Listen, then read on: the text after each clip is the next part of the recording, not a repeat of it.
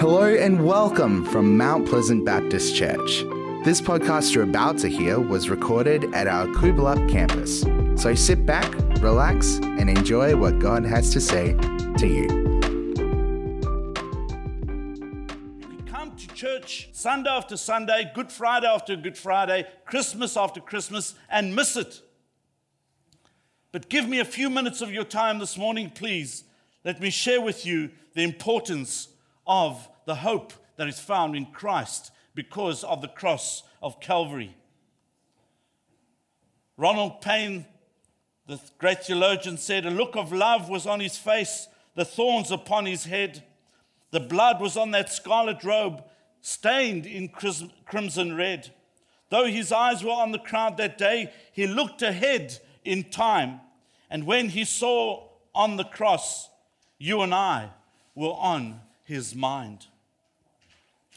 Jesus, that great Lamb of God, according to Revelation 13, verse 8, was slain before the foundations of the world. And Paul reminds us in Ephesians 1 4 that God chose us in Christ before the foundation of the world. Somebody will say that the cross of Calvary was a mistake.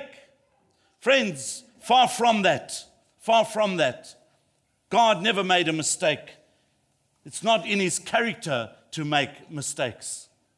Gospel of Mark is the shortest gospel, and 25% of that gospel, a quarter of that gospel, is spent in the last week of the life of Jesus. And I want to read from Mark 15, verses 21 to 39. A certain man from Cyrene, Simon, the father of Alexander and Rufus, was passing by on his way in from the country, and they forced him to carry the cross. They brought Jesus to the place called Golgotha, which means the place of the skull. Then they offered him wine mixed with myrrh, but he did not take it. And they crucified him, dividing up his clothes. They cast lots to see what each would get. It was nine in the morning when they crucified him. The written notice of the charge against him read, The King of the Jews. They crucified two rebels with him, one on his right and one on his left.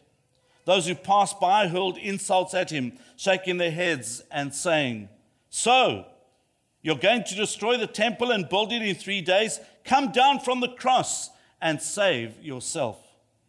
In the same way, the chief priests and the teachers of the law mocked him among themselves. He saved others, they said, but he can't save himself. Let's, let this Messiah, this King of Israel, come down from the cross that we may see and believe. Those crucified with him also heaped insults on him. At noon, darkness came over the whole land until three in the afternoon.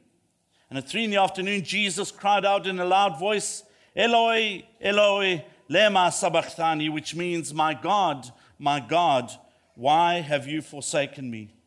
When some of those standing near heard this, they said, Listen, he's calling Elijah. Someone ran, filled a sponge with vinegar, put it on a staff, and offered it to Jesus to drink. Now leave him alone. Let's see if Elijah comes to take him down, he said. With a loud cry, Jesus breathed his last. The curtain of the temple was torn in two from top to bottom. And when the centurion who stood there in front of Jesus saw how he died, he said, Surely this man was the Son of God. Folks, more books have been written about Jesus than any other person in the history of humankind. And no topic has been written about more than the death of the Lord Jesus Christ. Even the enemies of faith write about uh, the cross. And so, when you look at the, the real pain and suffering of what took place on Calvary, it takes you back. And even non believers, atheists, have written about this. The great theologian Dr. John Stott wrote about the cross. He said, I could never myself believe in God if it were not for the cross. In the real world of pain, how could one worship a God who was immune to it? I turned to that lonely, twisted, tortured figure on the cross, nails through his hands and feet, back lacerated, limbs wrenched, brow bleeding from thorn pricks, mouth dry and intolerably thirsty, plunged into God forsaken darkness. That is the God for me. He set aside his immunity to pain. He entered our world of flesh and blood, tears and death. Friends, I've preached many times on the pain and suffering of Jesus on the cross of Calvary. In fact, I think it's crucial. Paul said it in 1 Corinthians chapter 2 verse 2. He said, "I determined to know nothing among you except Jesus Christ and him crucified." But I want to share with you this morning one of my favorite topics if ever I would preach on, and that's the love of God that was demonstrated on the cross of Calvary. And what does that mean for you and for me today? I want to answer the question what really happened on the cross? Number one, prophecy was fulfilled on the cross. Friends, when you do apologetics, now that's a fancy word for defending the faith, not apologizing for the faith, but defending the faith. When you think about apologetics, one of the strongest arguments for the supernatural nature of the Bible is uh, Bible prophecy. Over 70 Old Testament predictions about the Jewish Messiah. And friends, part of that is about Jesus of Nazareth. And 25 of those predictions about uh, his suffering and death take place on the cross of Calvary. And so you'll realize that in Psalm 22, it says, uh, I am poured out like water, and all my bones are out of joint. A band of evil men has encircled me, and they have pierced my hands and my feet. That is written in Psalm 22, way before Jesus went to the cross. That's in the Old Testament. They divide my garments among them and cast lots for my clothing. The soldiers weren't there saying, uh, What does Psalm 22 say? Let's get it right. No, all the soldiers were doing, were, they were doing their job, and they were doing their job very, very well. Very, very well. And so, unwittingly, they were fulfilling scripture. Friends, that's not coincidental, that's an act of God. We also know that Jesus died as a Passover lamb. In Exodus 12, verse 46, it speaks about this Passover lamb, that it had to be unblemished. In other words, it had to be perfect. No broken bones, because selfishness would say, let's take that lamb that's deformed, that's got a broken bone, that's limping. No, it was unblemished. And we read about that, that Jesus uh, was unblemished, if you like. He was perfect. They never had to break one bone off his of his body. Not one. No matter all the torture that he went through, surely at least one little bone would have been broken. But scripture says, not one. Not one. And so when they came around after a few hours, we know that the soldiers had this metal mallet. They would go and they would crush the kneecaps and the knees of those who were on the cross so they wouldn't be able to push themselves up and breathe. Because that's what took place. They would push themselves up to breathe because they hung on that cross and the pain was so bad that it began to, to hurt them and, and they couldn't breathe. And so they would push themselves up. And at the right time, after a few hours, the soldiers would go past and they would crush those kneecaps of those people on the cross because they wanted them to die out of suffocation. A cruel, cruel death. But they come to the Lord Jesus Christ and they see he was dead already. The other two soldiers had to break their knees, but Jesus was dead already. Coincidence? Hardly. And so what they do is to make sure, they took a spear and they pierced his side. They pierced it. And the Bible says that blood and water flowed. I can't fathom that. But I read a medical journal and it says that when you die, your lungs rise. Your lungs rise. And what happens is water drops down. And as water drops down, it mixes with the blood. So when they pierced his side, as his lungs lifted because they were not in use anymore, blood and water flowed. Folks, that was predicted in the Old Testament. It says in John 19, verse 33 and 34 But when they came to Jesus and found that he was already dead, they did not break his legs. Instead, one of the soldiers pierced Jesus aside with a spear, bringing a sudden flow of blood and water. These things happened so that the scripture would be fulfilled. What scripture? Psalm 34 spoke about it. Many, many years before that. Coincidence? Coincidence? Hardly.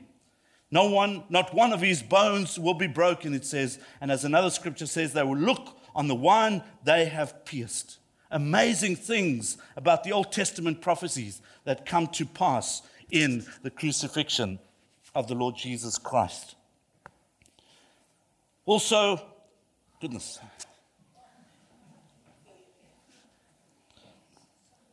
God turned his face from the cross. Secondly, God turned his face from the cross. Jesus was nailed on the cross at 9 a.m. in the morning, and there was a lot of activity those first three hours. People walked past shouting blasphemy at him. You know, uh, he, he, he, he cried out, Father, forgive them, for they know not what they do. Not working. That's okay. That's okay. That's what big fat Greeks do, they sweat. Jesus cried, Jesus cried, Father, forgive them for what for they know not what they do. Some people have said, Jesus said, Father, forgive them because they've got the wrong person on the cross. It was the right person on the cross. It wasn't a mistake. Jesus also said to his disciples, uh, cried out to John and said, John, please take care of Mary, my mother. And then something happened. The Bible says in verse 33 there was darkness that covered the entire land. Darkness covered the entire land. And that word darkness, folk, is the Greek word skotos, which it almost means death. It's, it's a play on words, depends on where you put the accent. Skotos or skotos. You know, it, there was darkness that came upon the earth. And it's, the word earth there is the word yi, which uh, actually means land. It wasn't kind of an eclipse or a thunderstorm or something like that. There was total darkness for three hours. And you begin to see the supernatural darkness that took place there. Why? Because God is light. And when he turned his face, there was darkness. And why did he turn his face? Because he saw his sin stained son on the cross for you and for me. I cannot fathom it what love that is that a father, seeing his son in so much pain on the cross of Calvary, has to turn his face away for you and for me. That's love, absolute love. Bible says there was darkness, and he cried, "My God, my God, why have you forsaken me?" In verse 34, folk, that word forsaken and katalipo and katalipod means, my Lord, my, he cried out, My God, my God, why have you left me behind? Why have you abandoned me? Why have you deserted me, is what that word means. Why have you left me helpless? And it had to happen, friends, for you and for me, so the penalty of sin could be paid. But the Father could not tolerate that. He had to turn his face. We read in 1 John 1 5 that God is light and in him there is no darkness at all. In Habakkuk 1:13 your eyes are too pure to look on evil you cannot tolerate wrong. God spoke through Isaiah 54 verses 7 and 8 and said for a brief moment I abandoned you. For a brief moment I abandoned you. Folk that was said 2,700 years earlier. It wasn't a mistake. I abandoned you, but with deep compassion, I will bring you back. In a surge of anger, I hid my face from you for a moment, but with everlasting kindness, I will have compassion on you, says the Lord your Redeemer. Isaiah chapter 54. Friends, the Father and the Son were co equal and co eternal. But in that moment, the humanity of Jesus took on our sins, and God turned his face away. That great 17th century hymn writer Isaac Watts said it this way Alas, and did my Savior bleed, and did my sovereign die, would he devote that sacred head for such a worm as I? Basically speaking, what uh, David said in Psalm 22. He carries on, he says, Well might the sun in darkness hide and shut his glories in when Christ the mighty Maker died for man, the centuries or the creature's sin. Friends, Jesus turned his face away from the cross because it was too painful to see. Thirdly, Jesus paid the penalty of my sin on the cross.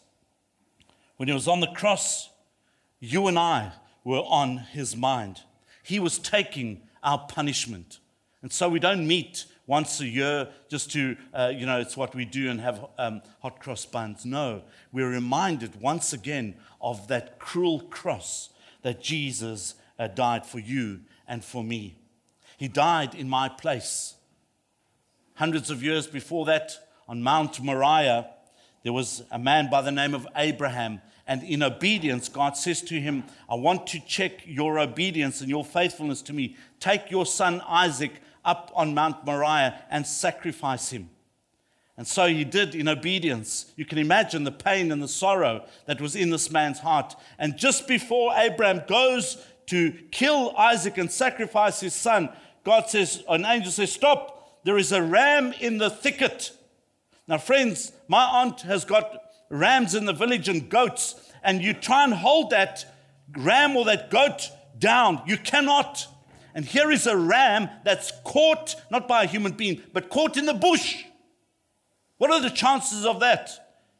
And, go, and Abraham is able to go and sacrifice that ram instead.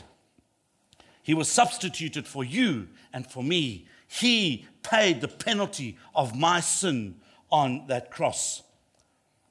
I'm reminded in Isaiah 53, verse 5, that talks about my, pay, or my sin that he paid the price for. But he was pierced for our transgressions, he was crushed for our iniquities. The punishment that brought us peace was on him, and by his wounds we are healed. There's a church in Norway where the figure of a lamb can be seen carved high up on the tower of that church. It's a fascinating story about one of the builders that was up there and he fell off the step ladder. And as he came down through that scaffolding, uh, he landed at the bottom, but he landed on a sheep. He landed on a sheep, and that sheep basically uh, broke his fall. And uh, up uh, on the, the top of that building, um, uh, he, he was able to go and carve a lamb on the tower of the exact height from which he fell. Carved a lamb. And when you go and you see this uh, now, I'm told, uh, it reminds him of that lamb that took his fall and died so he could live. I'm reminded that I owed a debt I could not pay, and he paid a debt he did not owe. Let me say that again. I owed a debt I could not pay. He paid a debt he did not owe. His name is Jesus. He paid the penalty for your sins and for my sins. And I think it's absolute arrogance if we say that there is nothing wrong with us. Our human nature is one of rebellion, my friends. One of rebellion. He had to pay the penalty for our sins so we might be truly free. Not free to do whatever we want, but truly free for an eternal purpose. And then finally, there's a way to God for me because of the cross. There is a way to God for you and for me because of the cross. About 300 meters uh, down the road from Golgotha uh, stood a Jewish temple. There were two rooms in that Jewish temple. The one was called the most holy place, and the other one is the Holy of Holies. In the most holy place, some priests could enter in, but in the most ho- or the Holy of Holies, only the high priest could enter into that room there. And between the two was this big curtain, 20 meters high and 10 meters wide.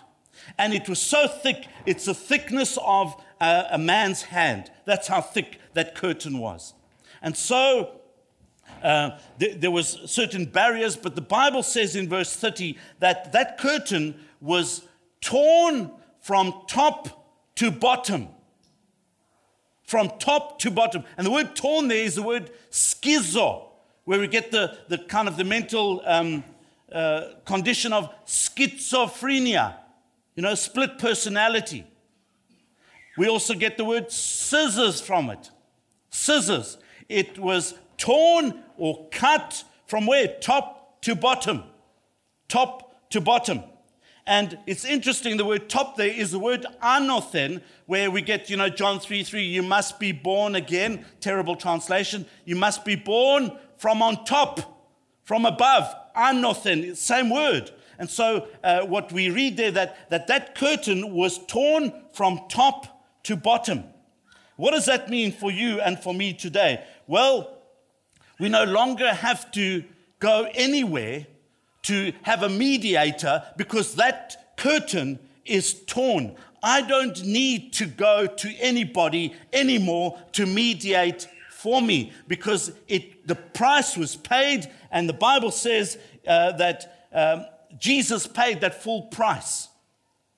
He paid that full price. That curtain was torn from top to bottom. Hebrews 10 19 to 22 says, Therefore, brothers and sisters, since we have confidence to enter the most holy place by the blood of Jesus, by a new and living way opened for us through the curtain that is his body, and since we have a great priest of the house of God, let us draw near to God with a sincere heart. Some, some translations say with confidence. We're able to enter. Why? Because that curtain was torn away.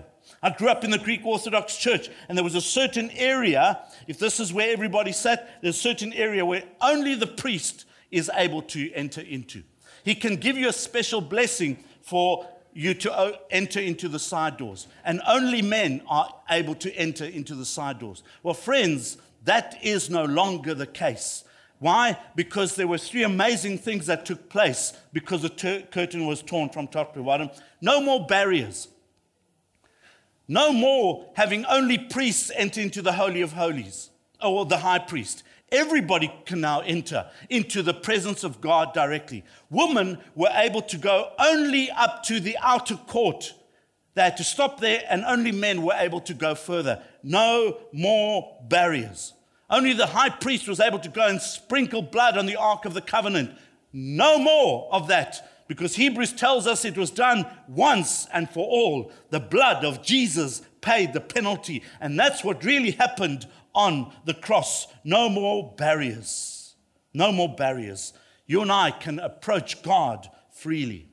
Secondly, no more sacrifices. If I was bad last night, I would, depends how bad I was, I would bring a sacrifice. No more an innocent animal to die for my stupidity called sins. No more, because Jesus paid the penalty once and for all. And it was a perfect sacrifice with an unblemished lamb.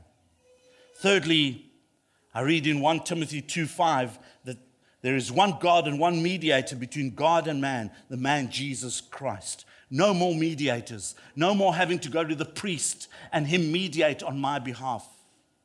No more having to go through all these barriers and all these sacrifices. No more. I'm able to enter into the Holy of Holies. And that word, mediator, mesitis, um, is that curtain basically that, that is the middle between us and God. No more of that. No more because there is an intervener now, the one who has restored us back to the Father. And friends, that's the meaning of the cross. I don't know about you today, But if I read the scriptures, prophecy tells me straight up that this was not a mistake. This was not a mistake. Also, it was so painful that God turned his face away from his son. And that's why it's so acceptable and we are able to be forgiven. And thirdly, Jesus paid that penalty for you and for me. And finally, I'm able to enter because of the cross of Calvary. What a privilege it is to be able to be calling him my father and being able to be called his child because of what he did for you and for me. Let's pray together. Father, thank you, thank you, thank you. You paid a debt that you did not owe because we could not pay it ourselves. And so, Lord, we pray that this will become a reality in our lives. Lord, that this will become so real that we will be changed and transformed forever. Thank you for your body that was given for our sins. Thank you for your blood that was shed that we might have forgiveness. Lord, we pray that you will impact us in a mighty, mighty way. In Jesus' name. Amen. We hope you enjoyed this podcast brought to you from Mount Pleasant Baptist Church. Our prayer is that what was said today inspires you and strengthens you in your faith. If you would like to talk to someone about what you've heard today, you can contact the team during office hours on the number you can find on our website at mounties.org.au. Thanks for joining us. We look forward to having your company again soon. God bless.